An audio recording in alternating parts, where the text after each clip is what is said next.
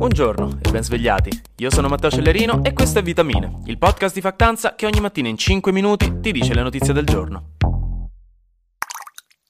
Nel weekend c'è stata polemica, polemica sui soldi, sul denaro contante, sul freddo argento, perché le opposizioni parlamentari per una volta si erano quasi tutte messe d'accordo per sostenere qualcosa, tutte tranne Italia Viva, e vabbè ormai lo sappiamo, se si facesse una proposta di legge per dire che le lasagne sono buone si asterrebbe perché la considererebbe una presa di posizione un po' azzardata e demagogica.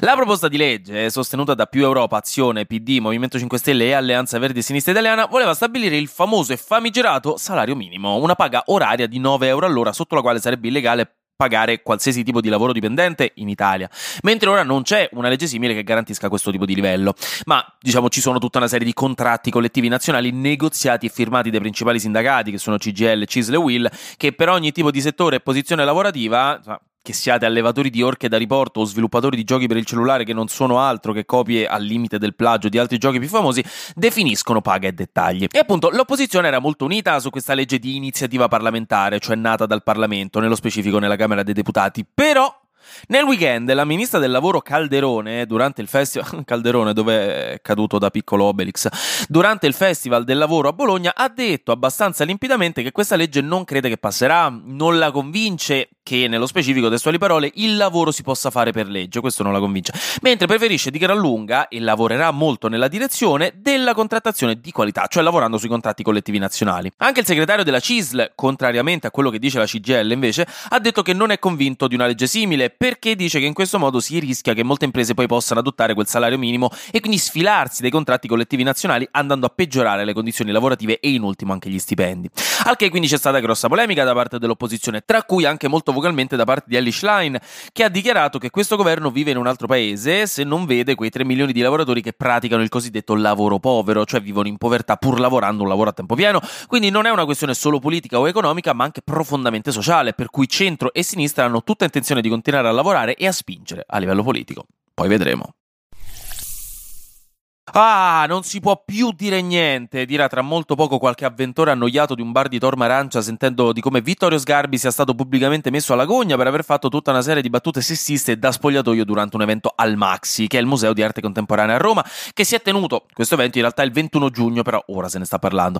In pratica stava facendo Sgarbi un evento insieme a Morgan, perché per qualche motivo sono molto amici, non mi chiedete, e durante l'evento, perché insomma lo sapete, Sgarbi ha la tenuta aristocratica di un ragazzino di 6 anni che ha appena scoperto la parola culo, ha iniziato a fare battute sessiste sul numero di donne con le quali ha giaciuto in vita sua, le chiacchiere dei peggiori bar de Caracas, ma in diretta a un evento al museo. E dopo l'evento, una lettera firmata da 43 dipendenti del Maxi ha pesantemente criticato Sgarbi per l'avvenimento, perché dai, insomma, lo zio sboccato ai pranzi di Natale fa ridere solo negli aneddoti familiari, mentre in tenuta istituzionale, perché ricordo che Sgarbi è sottosegretario alla cultura, è solo un profondo errore e mancanza di rispetto, da cui il ministro della cultura stesso Gennaro San Giuliano e poi il direttore del Maxi, Giuli, si sono distaccati definendo indifendibile quanto detto. Sgarbi dal canto suo ha risposto insultando le donne che avevano firmato la lettera, perché no, lo sappiamo è un signore.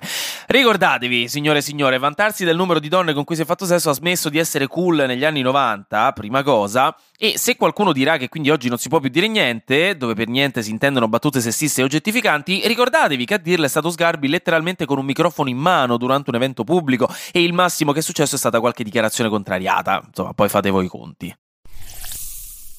Elon Musk ha detto che su Twitter ci sarà un limite di tweet visibili giornalmente dai vari profili, che saranno 10.000 per chi paga per la spunta blu, 1.000 per chi ha un profilo normale e 500 per chi ha un profilo normale ma da poco.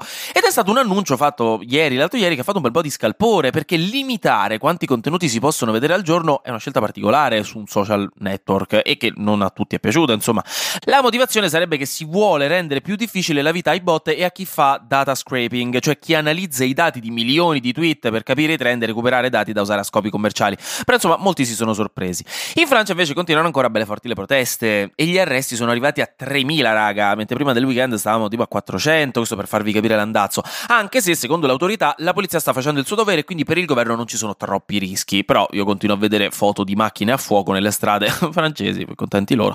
Alla fine, persino la nonna del ragazzo ucciso, da, il ragazzo ucciso da cui sono partite le proteste, ha chiesto di fermarsi, di, di, di fare tutto sto casino perché si stava sgravando con le violenze, però si sa.